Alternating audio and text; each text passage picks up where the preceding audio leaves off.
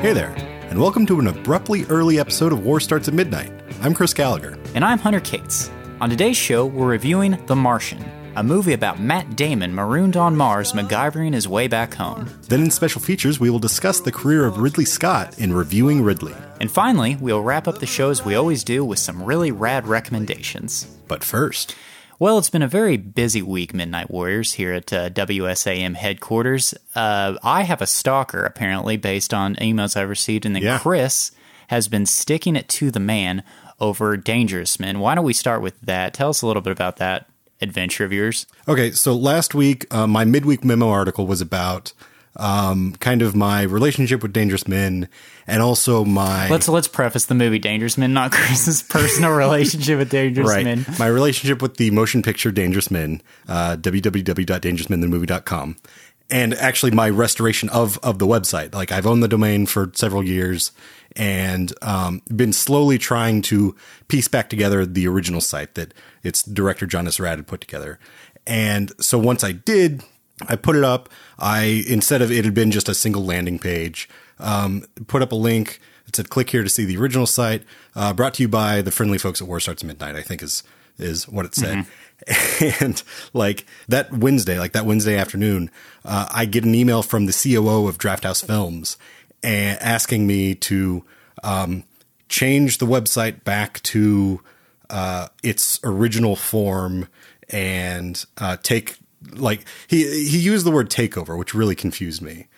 Come to find out, like I and and this really like I was confused as to how like what what was going on exactly. Um, what what he meant by the original site because I just restored the original site for the first time in like six years, and um, it, it turns out it was all just major confusion. Like they um, one, once we figured it all out, they couldn't have been nicer um, about the whole thing. But they actually didn't realize that my little John S. Rad GIF, flashing GIF with the Dangerous Men song, they didn't realize that wasn't the original site. They thought that you know this guy was just so he he wrote, directed, produced, edited, you know everything. The film. Why wouldn't he make a sort of mini shrine to himself at dangerousmenthemovie.com? I mean, yeah, I, that wouldn't surprise me at all.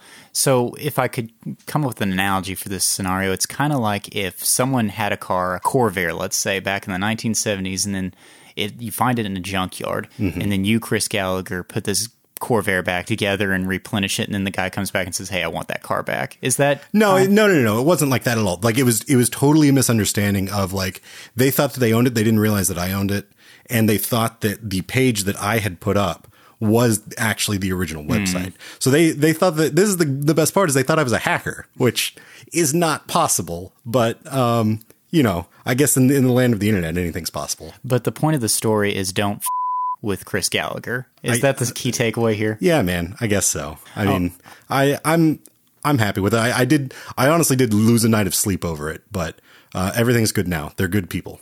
Well, one person that you can f- with, in fact, I encourage you to f- with them, is me.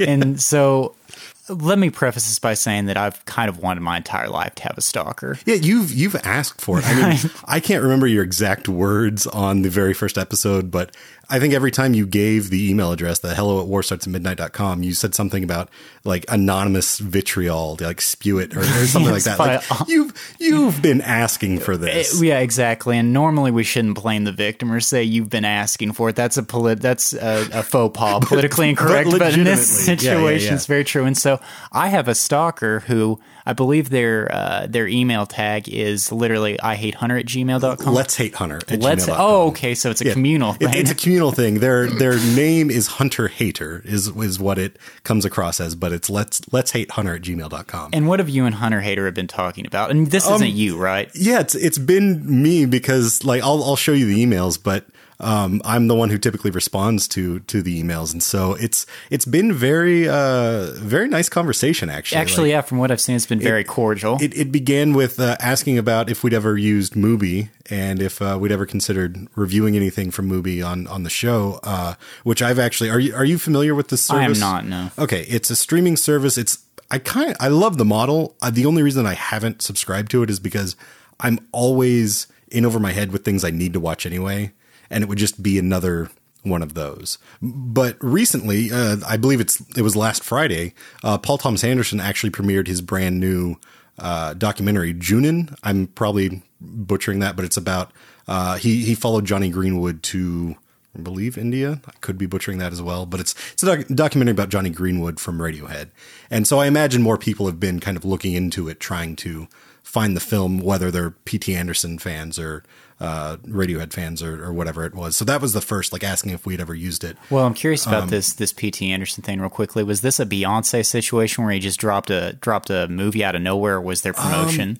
kind of like I mean there had been it, it wasn't like day of everyone found out it was um I believe initially well I, I think it premiered at New York Film Festival and like the next day it was available on Mubi or something like that um but I I knew at least a couple weeks out that that this was happening so it wasn't like just drop out of nowhere and so this is what you and Hunter Hater have been so we, well, about. that that was the first conversation. Then we talked about uh, beer, and he asked me, you know, um, what I had coming up for October, and made some recommendations. And then uh, we've we've talked about all all sorts of things. The, last thing was, I guess, he uh, caught up with one of my Friday featured flicks. Uh, which is Kicking and Screaming, the Noah Baumbach film, and then um, very dryly, you know, included a man. Josh Hamilton looked young when he was when he was a kid, and it's of course a photo of you. See, I couldn't even tell. I saw that email. I thought, okay, he it, okay, he sent a picture of Josh Hamilton. Oh, that's me. Yeah, yeah. So, if I am to take the cordiality of your conversation with Hunter Hater, can we assume that you like Hunter Hater more than you like Hunter? Like that may be the future know, of this podcast. Uh, I- He's a nice guy. He's he is he's a nice guy. He I don't think I I don't think I could have him as co-host because he's a little he's a little difficult to work with. yeah, he's a, he's a little incognito. Yeah. Well, uh, we can just assume that Hunter Hater is not Hunter. That, but Yeah, well that that's the thing is like I he was making beer recommendations that I know you wouldn't make, so I know it's not you. right. I, I'm. s- I, I would. I mean, I guess you, you could have Googled, but I I don't think you I, I know I would not have put that much. I would not have gone to the trouble of creating a separate Gmail. That's that's how we know it wasn't me. But Hunter Hater, uh, we're very very fascinated by what you're doing. So please keep it up. I, I have a theory. This this is Okay, just well, wait. snowballing off the top of my head. What if Hunter Hater's our friend in Japan? Uh, Godzilla. Yeah. That would be a dream come true. Except that would be the story of my life. If, when Godzilla finally comes to meet me, he just wants to know that he hates me. He just wants That's like finding trash. out Santa Claus doesn't like you. But it's like, I mean, I, I feel like this this Godzilla hater is like the Woody Allen Godzilla. He's like, he's like, ah, I don't like you, but let's let's be friends and chat anyway. Wouldn't that be perfect if Godzilla actually was really nebbishy and nervous? That would just and he hates me. Yeah. I I would just retire. it's all just a matter of stress. That's the only reason that he he does the things he does. Well, that makes sense, but at the same time, seeing your hero reduced to that, um, I Right. would probably just retire. But until that time, we've got a movie to review. Oh, so, yeah. Actually, before we re- review the movie, just once again, Hunter Hater, we we want to keep hearing from you. So by all means, don't tell us who you are, but just keep it up. All right. All right. So up next, we're going to review Ridley Scott's latest, starring Matt Damon, The Martian. At around 4:30 a.m., our satellites detected a storm approaching the Ares 3 mission site on Mars. Storm had escalated to severe, and we had no choice but to abort the mission. But during the evacuation,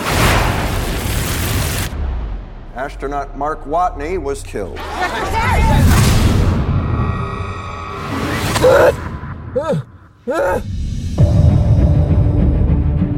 I'm entering this log for the record.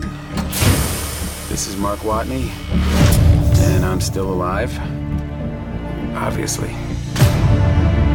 I have no way to contact NASA or my crewmates, but even if I could, it would take four years for another manned mission to reach me. And I'm in a hab designed to last 31 days. So, in the face of overwhelming odds, I'm left with only one option. I'm gonna have to science the shit out of this.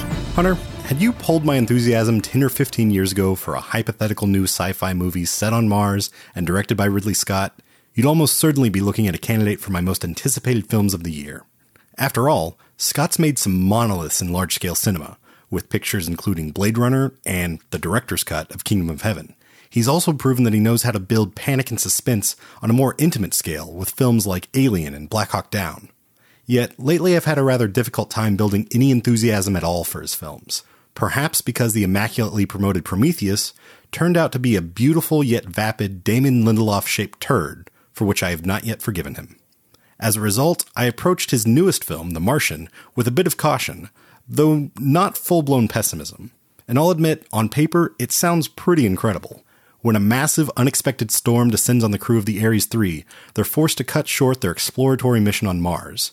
In the rush to evacuate the planet, botanist Mark Watney, played by Matt Damon, is impaled by a satellite antenna and carried off into the storm. He's presumed dead, and the crew's commander, Melissa Lewis, played by Jessica Chastain, has no choice but to leave him behind in order to save the lives of her four other crew members. As it turns out, Watney survived the blow and the storm, but he's now stranded on Mars as the planet's lone life form. The story quickly becomes one of survival and ingenuity. The stranded space scientist must figure out how to sustain life on the parched planet and send a message back to Earth. Otherwise, he will most assuredly die in solitude. As far as suspense is concerned, this is essentially tantamount to Jose Canseco stepping up to the plate at a Little League coach pitch game. So, Hunter, I'm curious. You're a man of absolutes. How did Scott fare with The Martian? Did he knock it out of the park?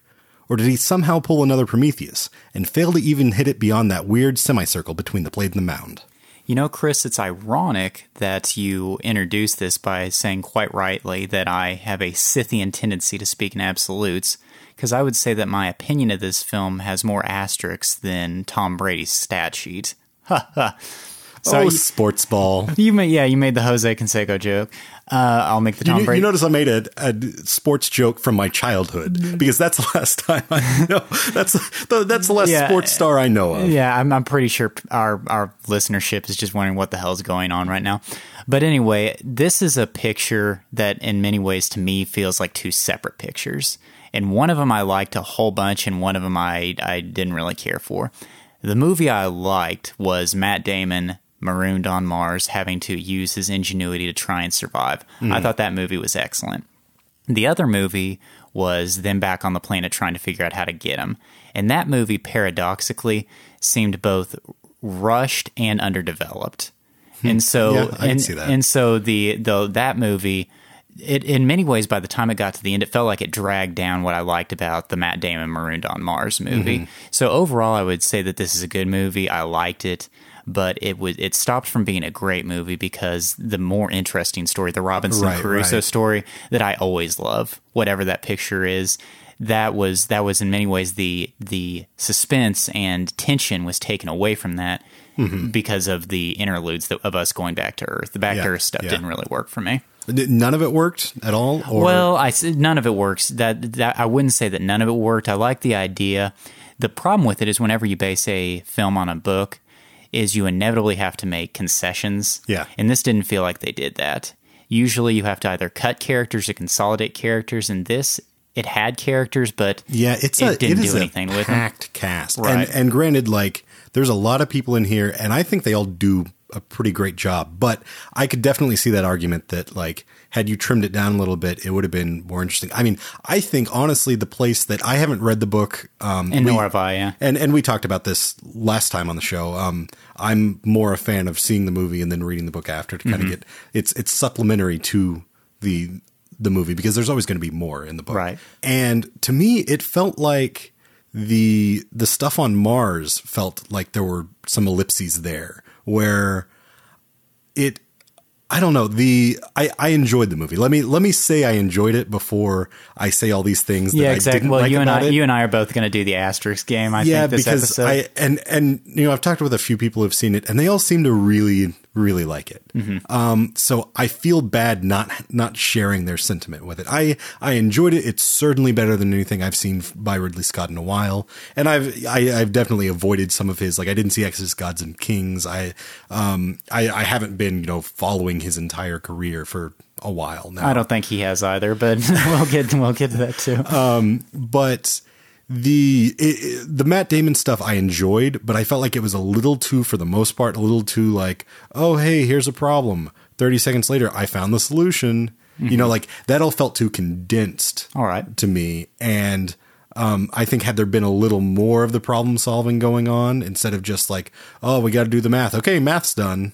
Like, I, I agree with you. Like, like it's like they put the problems in the microwave and just nuked them well, would you say that? I mean, I, I, I can certainly see that, and I agree with you on that. Do you think that that might just be a function of the science being boring, perhaps? of him doing I- it, or do you, or maybe I- it could even you know, be the I would writers. I would be fine with the boring science though. You know, for for me, and, and maybe that is maybe they. Like I said, I haven't haven't read the book, so I don't know how close it is. Mm-hmm. Um, but I mean, people people who I've spoken to who have read the book and seen the movie, they they enjoy the adaptation. So Mm-hmm. um, I think it is a, a seems to be fairly faithful for what you can do in in that realm. Um, but I, I don't know. I would have rather seen the science, even if it is a little boring, because that that could build at least a little bit of suspense that I felt like we were missing here. There's there's to me there's really only two really dramatic moments in a movie that is, you know, essentially the, the stakes aren't much higher. Like dude was left on a planet Right. that no one else is on, and it and it's not that easy to get back there. So then, then, then from that, would I take away that you didn't feel it was that suspenseful or tense? Not for the most part. No, I felt like it was a fun movie, mm-hmm. and that and that was really that- like, yeah, and that's- the that's paradox. fine, yeah. like I I enjoyed it as a fun movie, but um, I I really wish there was more just like edge of your seat nail biting or, or those sorts of not even not even really nail biting because I'm fine with you know it being oh it's a complicated problem to solve but everything seems like it just it rushes so quickly to find a solution that you don't sit in the the you know moment of oh is it going to happen or not I think that you and I probably have the same central criticism. It's just uh, manifests itself in different ways. My opinion of this movie, and granted, I haven't read the book, but the story itself, the Robinson Crusoe, Mm-hmm. is so strong that it outweighs what I think is probably a lazy script and then lazy direction. Yeah, and well, and that's the thing. Like uh, when when I saw that Drew Goddard wrote this, I was kind of, and he's you know, granted he's worked with Damon Lindelof on on So scripts this, before. that stank just rubs off on him, just breathing the same Maybe, air. I don't know, but uh, Cabin in the Woods, which he wrote and directed, I think he co-wrote with Joss Whedon um, a couple years back. I, I absolutely loved. Like he's got, and he's got like a, a sense of humor that um, I think you need in something like this, like to to break tension of uh dramatic suspenseful moments but that's the thing is like i feel like there's m- way more humor here than there is tension the, d- the dramatic sense. Yeah. Well, uh, let's uh, let's go back down to earth, literally, real Okay. quick. Um, I'm going to say a couple of things that I suspect you might disagree with. Yeah, a moment ago, I, a moment ago, I talked about consolidating or eliminating characters. Two characters that I I thought you could have done that with. One, the Kristen Wiig character. I think she probably could have been Mm-hmm. done away with because she was a comic relief who wasn't really that funny.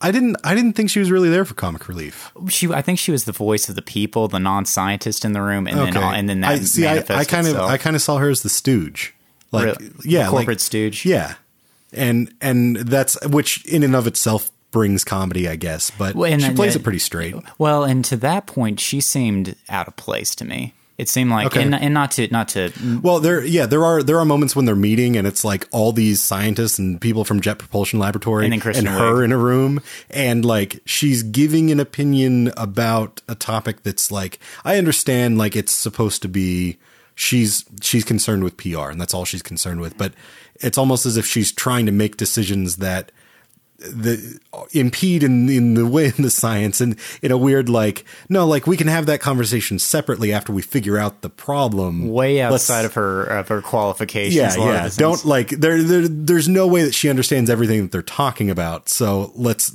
like separate them them out. But i guess you know you've got to consolidate and you've got to put all those characters in the room just so that you can get through the moment and that's who is i'm curious who's your other one? Because Well, before I before that, I would say that the thing about Kristen Wiig is beyond just the character itself. She's, I think she's good in Kristen Wiig roles, Mm-hmm. but whenever she's part of an ensemble, and part particularly this ensemble, she again she seemed out of place to I, me. I don't know. I liked her. Like I, I I agree. I don't think the character is necessary, but I liked her in the role, and I like seeing her do things that are not a typical Kristen Wiig uh, role. I, I would like to see her in more stuff like this. All right, fair enough. The other person, and I say this because he's he's one of your guys. Donald Glover. He doesn't. Donald he- Glover. Like that character. That character is confusing.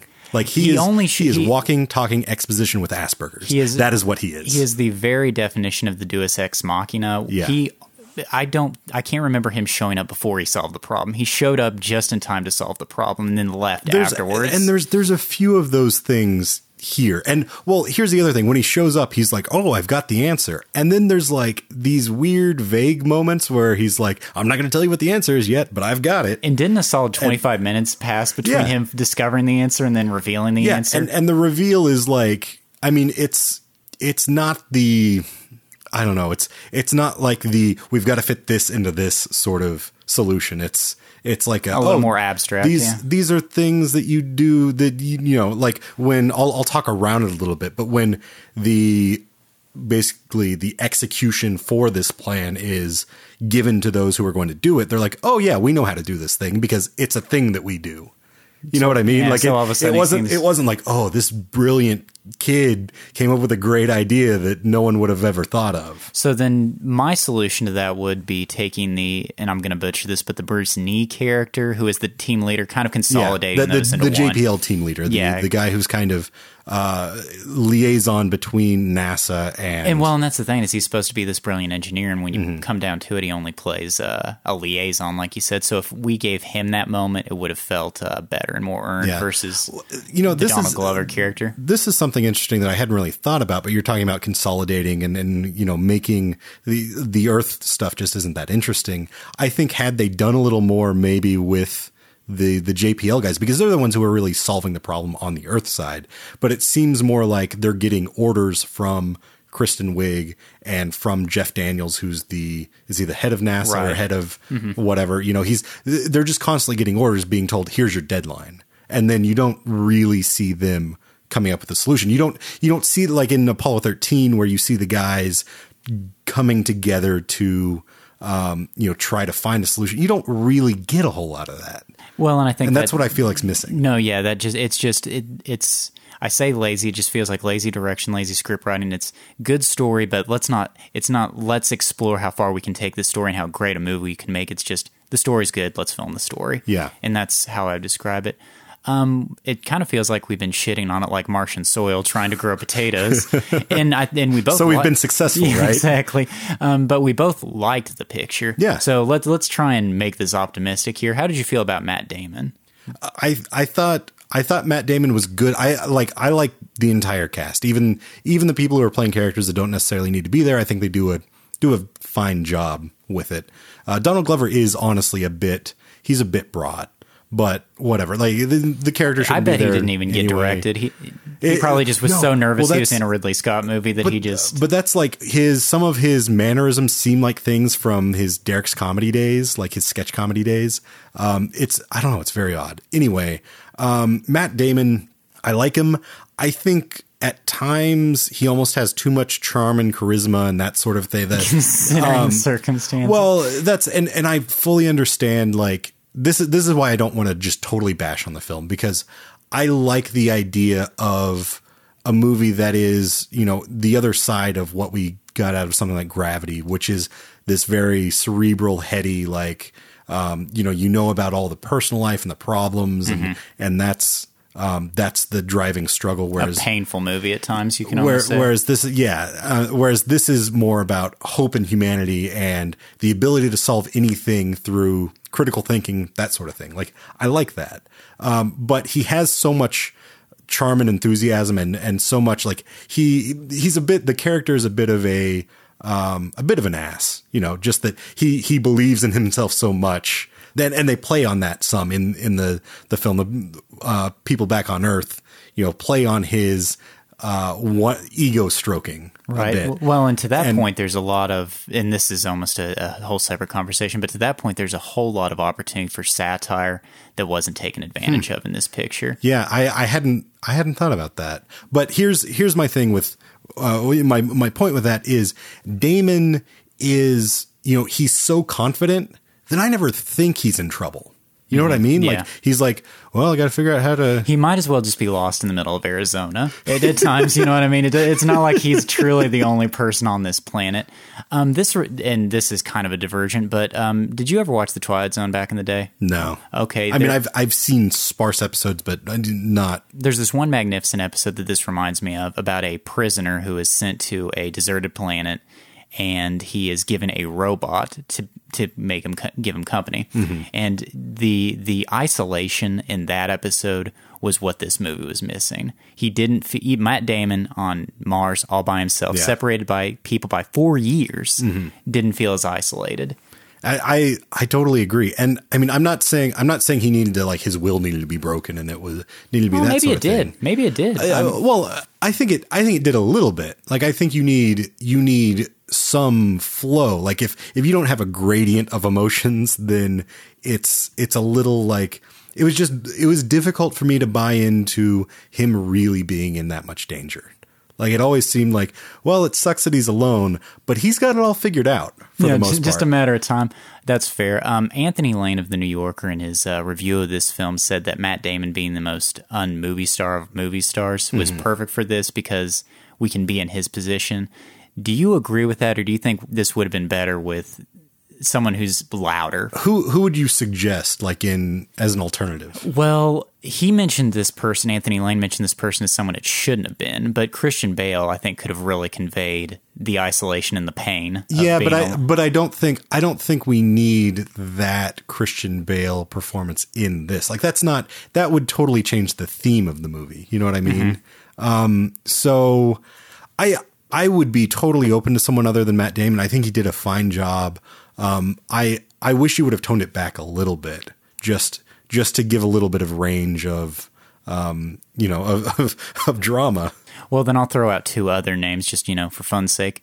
Um, Will Smith. Do you think that would have No. been okay? Not at all. No, not not for this movie. All right, and then uh, Chris Pratt, who I th- who I kind of think he's in. Uh, I don't- I don't Matt know. Damon esque. I, I would say I would say un like I would like to see it, but I can't give you a, a strong confirmation that I think it would work. If that like I, I just he Chris Pratt's one of those guys that I'm really excited to see what he does over the next like 15 years.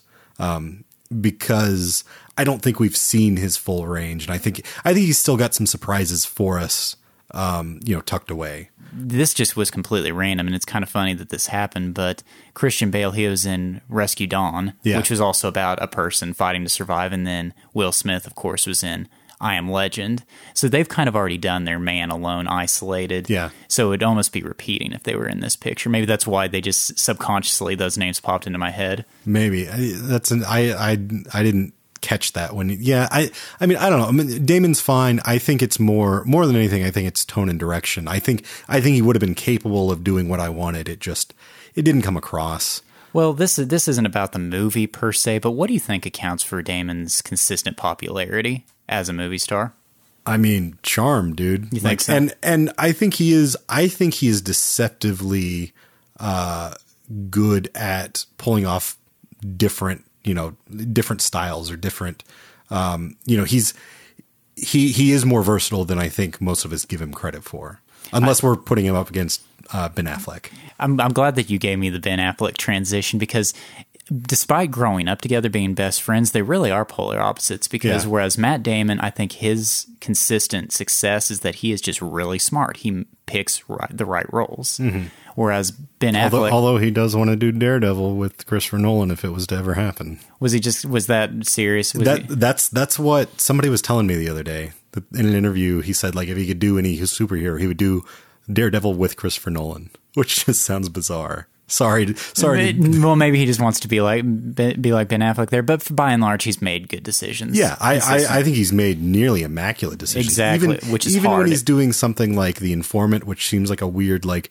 Why would you put on I don't know if it's thirty or fifty pounds to Mm-hmm. to do this movie that's not you know it's not a huge it's not a huge movie and therefore it's it's no surprise that it's not a huge box office you know draw. I, I think it did fine, but it's just it's an odd choice to be that dedicated to uh, something that that is you know fairly small. But he's good in everything. He makes good choices, whether it's the inf- a small movie like The Informant or a big movie like The Martian, Yeah. compared to his buddy, who even when he wins an Oscar, his very next decision after making an Oscar, we haven't seen the movie yet, but it kind of feels like a mistake, is Batman v Superman. So Ben Affleck just chronically makes mistakes Yeah, uh, but I think I makes bad decisions. I was just having a conversation with a couple guys today about this. I think Ben Affleck is also cast poorly. Like people cast him for characters that he can play, but that aren't his best abilities. Um, because I think, I mean, we've we've debated this several times, but I think uh, Fincher putting him in Gone Girl is just such a brilliant. Like, I want to see him do more things like that that are Well- a little dark, a little. Well, and what's fascinating about that circumstance is that was almost 15 years in the making of 15 years. What are we going to do with this guy? And then finally finding the perfect role. Yeah. Whereas, again, to bring it back down to Mars, I guess, uh, Matt Damon has just, from the very start, he has uh, picked the right things. I believe her name was Stella Adler. I believe it was Stella Adler, the, uh, the, the great method teacher. Yes, I believe it was her who said this, but the, the statement is that the brilliance is in the choices. And people thought that she meant within the role itself, the choices you make while you're acting. Yeah. But really, she meant the choices of the, the of the parts you take. And in that regard, I think Matt Damon might be peerless as far as contemporary actors. Yeah, I, I'd agree with that. I mean, it, and and it's you could almost make this the same statement about Will Smith up until maybe a few years ago, but I think Will Smith has consistently been sort of the same, playing the same role as well. Whereas Damon is very versatile. Um, do you have anything else that you want to add to this? Uh, not over. I mean, just I'll I'll, I'll encompass everything we've just talked about. Okay, Uh, before you do, I just I have some gripes that I right. that I want to get out. Um, GoPros on space everything. Why? Why? Well, why not, just dude? I mean, that's that's what that's what uh, gotta- that's what Gen Xers do, you know, right? you Gen know Xers how millennials do. you know how often you're gonna have to change those batteries, bro. You know how often you're gonna have to change out those memory cards. Those memory cards are gonna be impossible to switch out with those those big gloves. This is just just All right. a terrible. Okay, so that that really bothers Mm-hmm. me. Um, the just the way that the screens, like the on screen screens, looked in this movie, bugged the crap out of me. Um, it was this you know it doesn't it doesn't look like an actual like if you're filming a screen and i'm fine with that but it i don't know was it too? Do you think it was too? Um, chic, that do you think it was too chic? uh, i it's not exactly that but there is like they over sharpen the crap out of it they over sharpen a lot in the movie but definitely those either you know pov shots or those confessional shots those sorts of things like it's it's just really gross and ugly and they were trying to make it feel maybe a little too chic and a little too you know futury but also and i i don't know that really bothers like th- these are all really just technical uh problems with it and then i Mm-hmm. It think sounds like you should write a Huffington Post article about the top top five technical things wrong with this.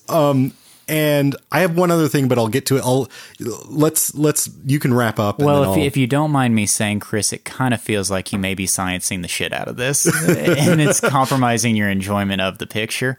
Uh, but like I said at the start, I think that the Robinson Crusoe on Mars kind of scenario is just so great Yeah. that it's always going to be entertaining.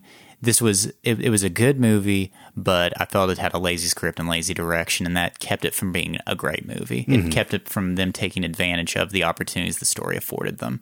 In in some ways, even though I haven't read the book, it felt like they just filmed the book. Yeah. And uh, honestly, if nothing else, it actually does make me want to read the book to see, you know, what what else is there and what maybe there where more stressful situations are and that sort of thing. And I understand there's also a lot of humor in it, which I mean there is there is quite a bit of humor in the film, but um, I'd like I'd like to see how that sort of plays out because there's definitely kind of audio cues and things that would not work in a what I understand is sort of a journal entry form. Um, so my overall, like, I enjoyed it. I honestly going in, I was afraid that I was going to come out sort of super pessimistic and, and in this like, oh, well, does it really matter that all the science is right if the movie's bad? And I'm glad I don't have to like try to make that argument because I would just come off as a pedantic. Well, like, I, I kind of think that the science did they. I mean, did they do that whole top ten things wrong with uh, 2001: A Space Odyssey? I think that's just a function of the internet and yeah, clickbait but, articles. But you me. know, when Neil deGrasse Tyson's tweeting about it and and saying, you know, because with Gravity, he was like, "Oh, this is all bogus," and this is like that doesn't matter. Like story, yeah, get a job, dude. I think I think you might have a couple.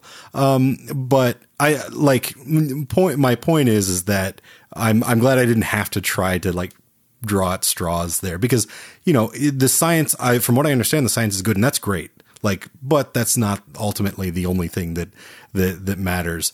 Uh, my other my final nitpick is the poster and, and a lot of the you know trailers and material for this have this logo that says "See it on large format," which I believe they just mean see it on a IMAX, The most digital IMAX. expensive theater IMAX possible yeah. How- if if you could shell out as many clams as possible for the ticket, that's that's what we really want. is the takeaway there. and honestly, I don't feel like this is a movie that you necessarily I agree with that. Yeah. need to see like as an experience, and which was surprising to me um, because it felt like you know Ridley Scott doing sci-fi. Yeah, like show it to me in the most It pristine. did not. It did not emphasize the epicness of what was going on as much as say Interstellar Gravity. Yeah. It was. It was or way even. more. I mean, I kept thinking about. scale. I kept thinking about like the Searchers, or you know, there's a very Monument Valley sort of landscape, and it looks nice, but it just it never felt majestic and ethereal, or or menacing and terrifying.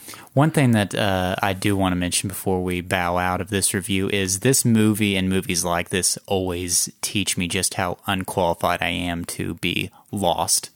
yeah, I would I would not make it five minutes deserted on Mars. Well, but but imagine if if Michael Pena or one of the other guys was left behind, they would be screwed. Oh yeah, It was absolutely. only it was only because he was a botanist that he got really lucky. So, uh, speaking of botany, Chris, um, you're lost on Mars and you have nothing to drink except for one beer. Uh-huh. One beer to drink on Mars. What is it? Okay, so I I like that framing because uh, this beer I actually picked uh, with a direct relation to Mars. This is a kind of a cop out, I think. Honestly, Well, when you say direct relation to Mars, does that mean that it is fermented in human feces and Martian soil? Uh, I don't think so, but maybe. I mean, I, I haven't. well be. I haven't visited the brewery, which is a shame because it's it's right in our own backyard. Um, I say it's an obvious pick because it's the Revival Red Ale by Marshall Brewing Company in Tulsa, Oklahoma, and this pairing basically writes itself in the film. Damon stranded on the red planet, and as the name suggests, this beer pours a beautiful red hue. You know, like The Martian with Scott, the Revival Red is not my all-time favorite brew from Marshall, uh, but I enjoy it even if it is a bit abrasive. Uh, you see, there there is a bit of a catch here with with this. It's a it's a red ale, so it's it's kind of dark, and uh, you would expect something very malty uh, but it actually has a deceptive bitter bite, uh, particularly in the finish. Uh, so don't expect any sweet caramely goodness to flow across your taste buds with this one.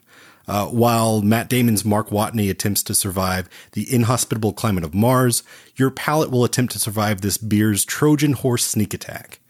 Now, it's currently out of season, but I imagine The Martian will be available to rent around the time it returns in the spring. And that's, you know, a perfectly acceptable way to view this film, in my opinion. Uh, that's Revival Red Ale by Marshall Brewing Company. Well, there you have it, folks. Chris liked it. I liked it. You should definitely see it, though. Don't necessarily shell out 25 bucks to see it in IMAX 7D. Yeah, yeah, I agree with that. The Martian is currently playing in theaters nationwide. So if you've seen it, tell us via Martian Rover at hello at warstartsatmidnight.com. Or if email or Martian Rover isn't your thing, we'd still love to hear from you. Ring the red phone and leave us a voicemail at 484 424 6362. That's 484 4 Cinema. However, bear in mind that we are using a landline connection, so it'll take us at least 86 sols to get back to your call. Oh, uh, yeah, I forgot to mention that. I'm sorry. Yeah, a sol being a Martian day. Yeah. You just see the picture, you'll get it. In the meantime, stick around because we're going to discuss the career of Sir Ridley Scott during our special features topic, Reviewing Ridley.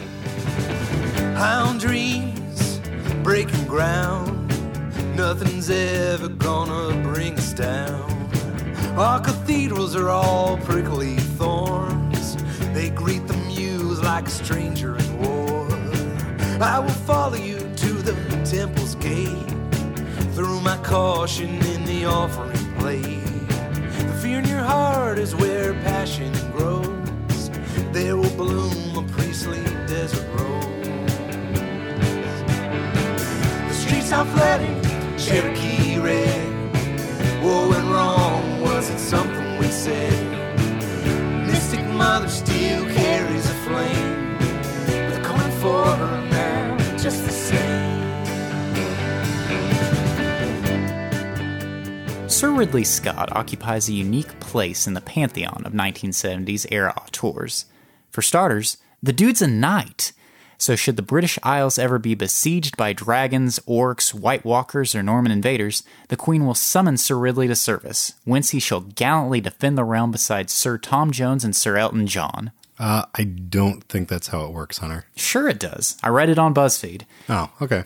Anywho, Sir Ridley is also alone among 70s era auteurs, but for a less magisterial reason. For nearly four decades, he's been batting about a 50 50 on the bad movie scale. In other words, not Jose Canseco. sure, Spielberg and Scorsese have had their stinkers, and Coppola crapped out when Carter was still president, Hey, I kind of have a soft spot for Jackman. but you can still make a case that their mugs belong on the Mount Rushmore of movie directors. Despite his sterling reputation, Sir Ridley has been unreliable since the start, leading one to wonder is he really that good of a director? Yes, good, even great directors sometimes make bad films, but one could just as easily argue that Ridley Scott is a mediocre director who sometimes makes good films. So, by setting our sights on Scott, Chris and I are discussing a much larger issue. What makes a great director?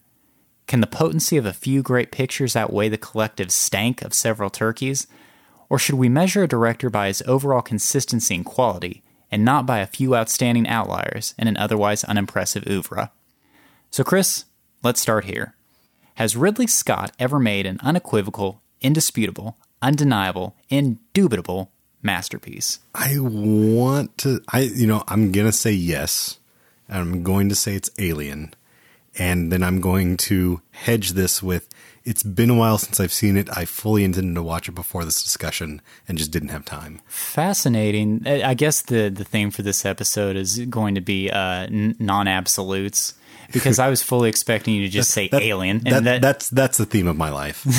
but no, I mean, I I do feel personally, I do feel Alien is an immaculately crafted film, and it's I I think the scope is right. You know, it's not too big, um, but it's it's just a really. It it does something that I think other directors have tried to rip off um, with sci-fi movies ever since, and to generally to much less effect um, because I think they they try to rip off the aesthetic, not necessarily the actual execution. well, I and to that point, I think that second only to 2001, there hasn't been a sci fi movie that made the future seem so eerie Mm, and mm-hmm. seem, made spe- space seem so empty. Yeah. Which I mean, that was the tagline in space. No one can hear you scream, and, Yeah. and then that it's truly borne out by the picture. It just feels very lonely, more lonely than The Martian did. Funny enough. Oh yeah, yeah, definitely. And but it it also feels lived in, and it feels like you know it, it feels like there is a history to that ship from you know far before we joined the crew. You know what I mean? Mm-hmm. Like um, it's the Nostromo, just so for our get our nerd credibility yes. here. Um, it's it's not you know the Naboo cruiser from episode one where it's just everything's bright and shiny and clean, and Mm-hmm. it's it's really like if if you had been out in space for a while, things would would be a little you know leaky and eerie and gross, and Well, and okay, I love that about it. Okay, so Alien is a lowercase m masterpiece. We'll say for now, it's not. We'll, we'll say for now. Maybe I'll maybe I'll try to watch it and confirm. But yeah, I, I think so. All right. Um, it kind of surprises me that you haven't mentioned this because I was under the impression that you were a huge Blade Runner buff. Is that not the case? I so I really like Blade Runner, but here's the thing: there's like eight cuts of the movie, and I it's kind of hard to keep up with keep up with which one you like. well that yeah that's no I it's it's hard to keep up with for me to keep up with what happens other than like the work print having the voiceover through half of it. Um, it's hard for me to keep up with what happens in which one, what the differences are, and that sort of thing. I think the one that I've seen the most is just the normal theatrical release. Um, I have seen the work print. I have seen the what his definitive extended director's cut or whatever um, as well. I like it. I like How many it a lot. and, and to do the Jose Canseco thing here again? How many times does Ridley get to go to bat for Blade Runner? like he just keeps on getting to come back again and Well, I again and again to it- make his perfect are- movie. There are four cuts. Is that correct? Maybe it's just three, but I question feel like there's. I feel like there's four. Maybe maybe Um, uh, Hunter Hater knows. yeah. um, but I like it. I like it a lot. I would I would say I like Alien more. Um, I think the you know, and, and they're two very different movies as well. Like Alien is this science fiction horror film, which is not a not a genre I think we get enough of. Um, really like r- really a uncharted territory uh, there. Like I, I I would love to get something like that again. And you know, I thought we maybe were with Prometheus, and it turned out to be just a you know, it, it's he's going through his own sort of strokes without you know he himself is missing the point of what made Alien work. I think Right. He's he's imitating a better Um, director. where whereas Blade Runner is, you know, it's much bigger in scope. I think the wet, dreary Los Angeles, future Los Angeles is great. I love the noir tone of it. Um, I really love Harrison Ford in it. You know, it's that '80s Harrison Ford, the good Harrison Ford um, that that I that I love from you know around the time of Star Wars and Indiana Jones. right. Like uh, uh, Rutger Hauer is incredible in it, better than anything I've ever seen him in since. With the exception of Blind Hobo, Killer Hobo, oh gosh, whatever. gonna yeah. The, the, the, oh, I'm sorry. Was that your recommendation? I'm sorry. Come on, I jumped You always do this to me. Yeah. All right. Um, but the wait, are we, just to clear things up? Are we talking about Hobo with a shotgun? or Are we talking again about the, 'Cause the blind actually- the blind I, mi- samurai? I mixed them up. I Yeah, mixed them up. They became them in- one movie. Which they're probably in the works yeah, that exactly. right Might as well be. Um, but yeah, it's it still has things that are I don't know, don't fully work with me. And Alien doesn't have. But is it a masterpiece, Um, It's, could you make the case? it's it is a um, incredible technical achievement. So on, I think on a technical scale, yes. Um, I don't know if I'm, and and maybe it's because of the confusion with all the different cuts. I don't know if I'm ready to say like story wise and and all that it is because it's a bit uh, schizophrenic. Well, and that, okay, well, and that's a great way to put it. And literally schizophrenic because it's got multiple versions. Yeah. Um, my thing with Blade Runner is the first time I saw it, I didn't really like it, and I thought there was something wrong with me. You know what I mean? It's one of those movies that if you don't like it, everyone says it's a masterpiece, yeah. and then because go, you go in with such high expectations Right. because it's just it's a God given. I mean, it, it's like Citizen Kane. I think most people nowadays go into Citizen Kane thinking, "Well, this has to be the I, best thing ever." either I have to like it or I have to hate it, one or the yeah, other. and then and then typically, I mean, I know my experience was like, "Well, that was it," and then like it's only you know revisiting it every few years, like it's grown on me year after year after year of like, oh, holy crap, and and it's one of those movies that I. Um, you know, discover new things with much the same way I do with Blade Runner. I feel like every time I watch Blade Runner, I forget something happened or I question like, have I seen this version before? Did that happen in the other one? Like, Well, and I'm sure all those mysteries will be solved in Blade Runner 2 coming out in the next couple of years. I- but when oh. you think about it, um, it kind of it's a perfect storm of awesome because, as you said, it's 80s Harrison Ford, it's post Alien Ridley Scott, it's a noir Mm-hmm. coming coming right off of yeah, Alien. it's a it's a noir, and then it's also a post apocalyptic future, and yet it just doesn't. I, I, I- just really didn't. have you just seen in. it the once? I've seen it twice. Okay. I've seen it twice. Yeah, and I can't remember. I think I've seen the uh, the director's cut once and then the original once. Okay. But to your point about it being a technical achievement, it's important for two reasons. One, because I think it was indeed the first director's cut. I believe that this was the first picture in which that idea was introduced, the director's cut. And then also, as you said, technical achievement, the much with as with aliens is a lot of the ideas and the cinematography and the uh, production design found their way in other pictures. Yeah, yeah, yeah. Um, I'm I'm going to real quickly drop a factoid bomb on you. After la- after the Predator episode, I mean, you could Yeah. talk for twenty Okay. straight minutes. I've, got- I've got a few stored up. This isn't a huge thing, but uh, I I don't know if you're familiar with the stand-up comedian Doug Benson. Um, probably not your style. He does a lot of jokes about uh, how he's high all the time. But Doug Benson, Too close to home. Yeah. um, Doug Benson is actually in Blade Runner as an extra, I believe. Like, which which makes him far older than I thought he was. But I think he's like, you know, mid teens or something like that. But uh, yeah, he's running around. I think in a trench coat, in just in the background as an extra. That's all. All right. And we're done. Good night, folks. Uh, you mentioned this in your review of The Martian. Uh, you really like the director's cut of Kingdom of Heaven. Yeah, and and I think that's a like okay. We're so, gonna we're gonna jump twenty something years here. Yeah. Well, I mean, we got what GI Jane and some other uh, Thelma and Louise in between. We'll get to Thelma Yeah. and Louise, I imagine. Um, but yeah, the Kingdom of Heaven. It's a movie that I saw. I didn't see it in theaters, but I saw the theatrical cut, and I was like, "This is utter garbage. Just Mm-hmm. Yeah, put just me right to sleep. pure trash."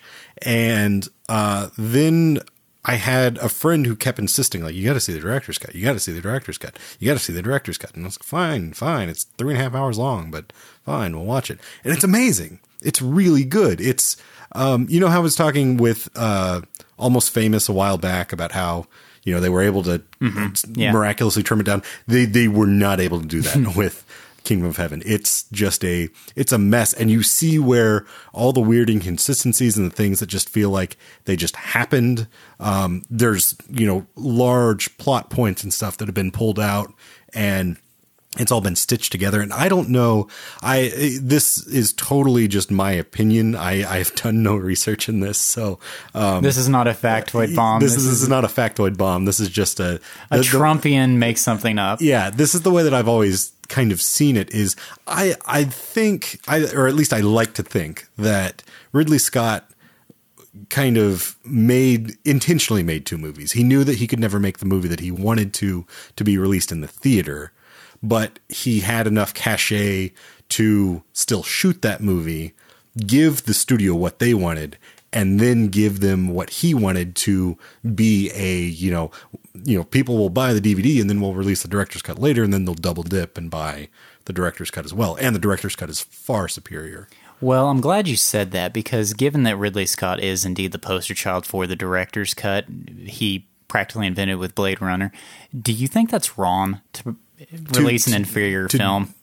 Yeah, I, I think I do. I mean, it's one of those things where, on the one hand, to get something like, you know, this grand epic about the Crusades, like Kingdom of Heaven, like, I like that. I appreciate that. But, um, I wish there was another way to go about doing it. I wish there was a, an easier way to go about doing it. And, you know, like I've always admired Martin Scorsese for saying that he will never go back and alter, you know, a film of his once it's done and once it's premiered. Um, because I think there is something to being able to let go. And I, and, you know, this isn't a George Lucas Are sort you of sure situation. about that? Because I, I thought didn't he didn't he reinsert Leo into all of his old pictures? Oh my God, somebody needs to do that. We need to do that.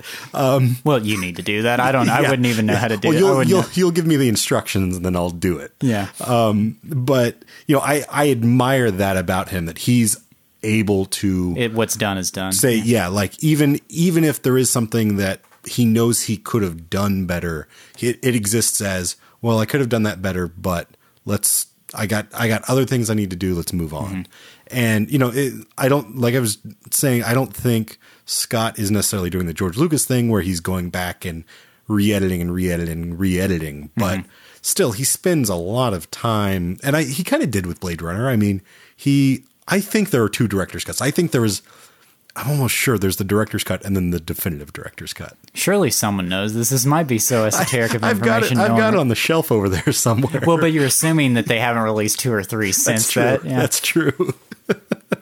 All right. Um, so we've talked about the Kingdom of Heaven was kind of random in many ways, but you really liked it. Um, we've talked about the ones that are usually considered masterpieces. Mm-hmm. Let's talk about some of his lesser pieces. You mentioned a moment ago Thelma and Louise. Yeah. Uh, my opinion on that is the movie's okay, but its cultural cachet is very, very high. Yeah, I, I think that's fair. It's so I like Thelma and Louise. I think it's it's a bit broad in the melodrama, um, but I think it somehow gets away with it. Like it, it works for me. I I think the performances are great. Like the um here's here's the thing that I, I find very odd about it and about Ridley Scott. Ridley Scott seems to not have really an agenda per se. Like he can make a movie like Thelma and Louise, which is like in some you know it's it's a bit of a pro feminist sort of Well, it's almost Um, somebody else's movie. Yeah, and then and then he makes something like Exodus Gods and Kings and casts Christian Bale as Moses. I mean, it's like, what is the dude doing? Like, what is his? Where, where is he coming from? What is his core yeah, as a filmmaker? he himself might actually be an alien. That might be like he's he just looks at the way that people you know uh, react to, and he doesn't have his own form. He just takes the form of others. Or maybe he's just a knight in shitty armor, is is what we should say. maybe maybe so. You're onto something there. All right, so Thelma and Louise, I qualify it as a lesser piece just because of its cultural cachet. Yeah, I mean, I think it's one that you should definitely see. Um, and as as a not even as like a completionist of Ridley Scott, because it definitely goes far above like G.I. Jane or Legend or some others. Right. What? Okay. Well, I'm not even sure if this would be a lesser piece, but uh, maybe a masterpiece. Black Hawk Down. Have you seen it? How do you feel about it? Yeah, I like Black Hawk Down. I like Black Hawk Down a lot. Um, it's a it's a movie we watched a lot in high school. I don't know why. I guess because it was a see, that's the thing. I've never seen it all the way through. It was always playing in the background in high school, Okay, and so I don't okay. think I've ever sat down and watched Black no. Hawk I have Down. I have fond memories of watching it at at the same friend's house a few times. Um, and I've I've seen it more than that, but um, yeah, I, I like it quite a bit. I think it's a, I think it's a good you know it, it rides the line of of being it's it's from that time of the action movie that's very shaky and visceral and, and right up in, in your face. Um, but I think it's well uh, I think it's well executed and uh, yeah, I think it's a pretty fun ride. All right, then can you make the case that he was just ripping off Steven Spielberg, who had made uh, Saving Private Ryan a couple years beforehand? Um, Are you are you saying like are you asking me to make that case or are you Could you? saying Could somebody make that case? I I think I think they could, but I think they're coming from very different um and maybe this speaks to him, you know, kind of being that alien again. Like he's not he's not just straight aping saving saving Private Ryan. He's still doing uh a, a thing that feels unique but doesn't necessarily totally feel Ridley Scott.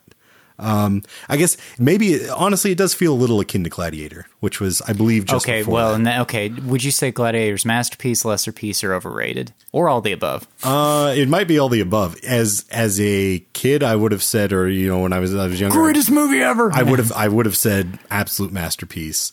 Um, and I think it's still a great movie. I keep I keep using the term well executed, but I think that's something that whenever he is at his best, he just lines everything up so well and everything comes together so well. And I think this is one where it's not quite that. Um, but he does he does do some very interesting things with um, the way that he chose to shoot certain scenes. You know, he shoots the action with um, a, a shutter that that actually instead of having motion blur, you have very staccato images. So whenever they they go together, it has just an odd, eerie, almost unidentifiable uh, feeling about them. And then and then that you know was was something that was uh, echoed in by many other. You know, it's kind of like people ripping off Tarantino. Um, he he did the, the same thing, and I think you know I think Spielberg might have been doing that with Saving Private Ryan around the same time, but. Um, I think that's one of the things that I like about him is I can, from a technical achievement standpoint, even if there are things that fall flat, and I think there are some story things in Gladiator that eh, kind of, Bit lifetime movie. yeah, I, I, I could do without, or I, I could see them, you know, just the edges trimmed off and, and make it a little, um, a little more malleable of a of a picture, but um, I still really enjoy it. You know, maybe Ridley Scott would have just been a better cinematographer. I mean, there's not as much glory in Yeah. it, but maybe that's the takeaway here. Are, are we gonna are we gonna get into his like commercials, his BMW commercials, and all those things? Actually, I hadn't even thought of that because the, the 1984 commercial is considered the greatest commercial of all time. It's great. It's really good. Really darn good.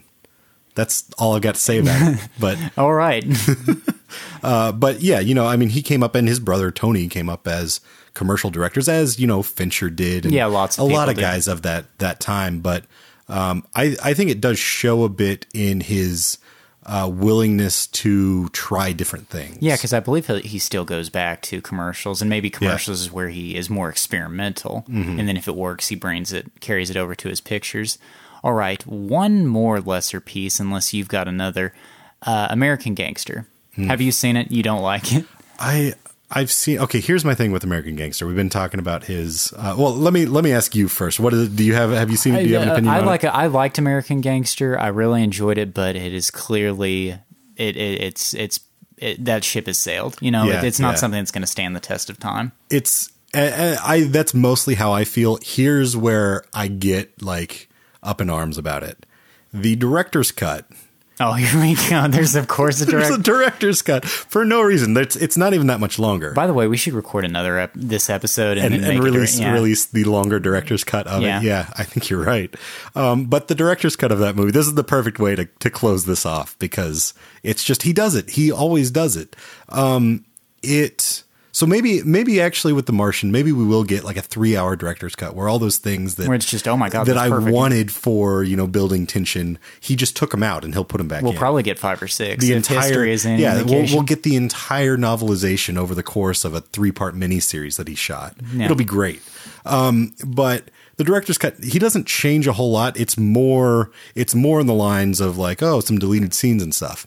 Here's the one major thing, and I'll I'll see if I can find this online anywhere or something because you you really need to see it side by side with the end. So the end of the theatrical cut is I guess spoilers for American Gangster. It doesn't matter. It's not only is it a movie, it's history. It, it- the movie was 10 or. Yeah. 15 years ago, and it's also history. Um, So Denzel Washington gets out of prison, and Russell Crowe, I don't remember the character's name, so I'm just going with the actors, goes and kind of meets him. And there's this whole like moment of, um, oh, this is what the world looks like now. Essentially, like they're walking, and and it's the you know young man has become the old man, and and it's sort of that, and then uh, end roll credits essentially.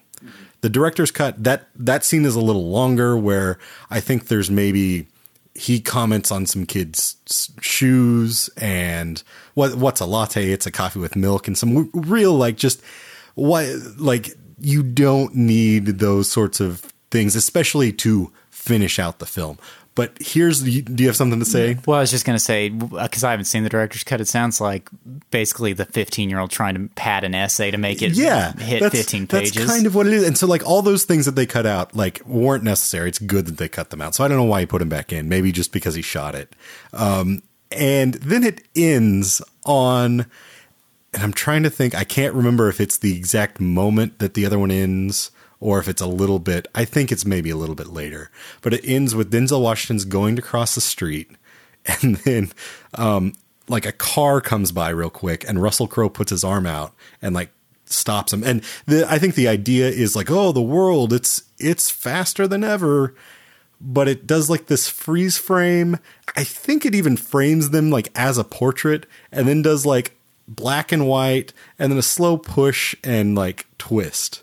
It's the weirdest thing. Like it's so unnecessary. it's almost like he just discovered some filmic technique Yeah, like and I- decided to incorporate it here. I hope, I really hope this is on the internet because I want people to see just how unnecessary this is. It's so weird. Like I do not understand why he why he did it.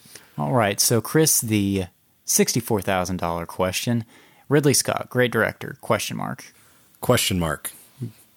That, that- that, that- could, probably be the answer. That's I my answer. No, I think I think he's a director capable of great making great films. I think he's proven that over the course of his career. But I also think he's an unreliable director. And even with something like The Martian, which seems like it should be right in his wheelhouse, um, he might be slipping a little bit. Like I don't know if he's got another great one in him. Although it's still better than Prometheus, and Prometheus seemed like the exact movie he should be making. So I don't know. What what do you think? I am going to compare him to a director that will surprise you, but the more I think about it, I think it's it's valid. John Waters. John Waters, no, um, Clint Eastwood, and by Okay. that I mean he is a director who is almost to a fault loyal to the script, mm-hmm. and so Ridley Scott is going to film the script much like Clint Eastwood is going to. Are you the script. saying that go to black and white? Well, actually, it was funny that you said that because Clint Eastwood's movies, that's how they end, is the freeze frame. Uh-huh. So many of his movies, if not all of them, end on a freeze frame. So whenever you said that, I thought, oh my gosh, that's perfect.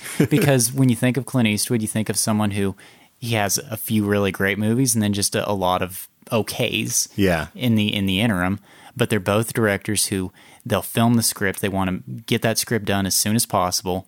And what you see on the page is what you wind up seeing on the Yeah. screen, not E- much more. Except Ridley Scott then spends the next three and a half years in the edit bay. Yeah, making new ones. And also, he's just Clint Eastwood has benefited by the fact that he's just a stone cold badass. Yeah. and I would say that, well, Ridley Scott's a knight, but again, he's a knight in shitty armor. Yeah. And, you know, Elton John's a knight. So that's not a qualifier for being badass. It may have been back in the 1200s, but not anymore. I, I'd say Sir Patrick Stewart's still kind of a badass. yeah, Sir Patrick Stewart, Sir Ian McKellen. So, Yeah. I mean, it, it balances out. Sir Sir Paul McCartney, I'll give him a, badass. Uh, it's a little different stamp, but I'll give it to him. Well, Chris, I think that you and I have thoroughly exhausted this topic. Um, Yeah. you were getting ready to be Thelma and Louise diving over the side of a cliff, Yeah, uh, I don't have much- metaphorically, I don't have much metaphorically it. speaking.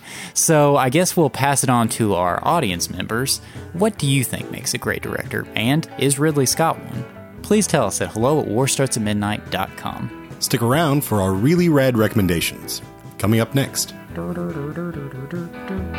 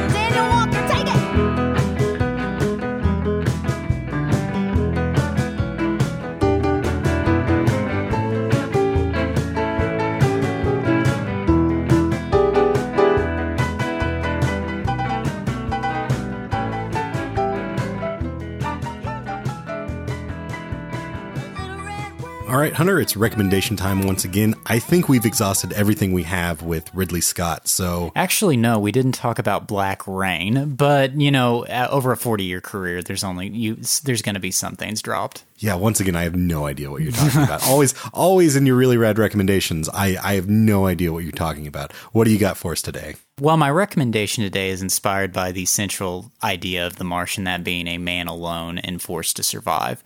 And so, my recommendation is a picture from 2012, which was, for the most part, loved by critics, not so much by audiences, and it is The Grey.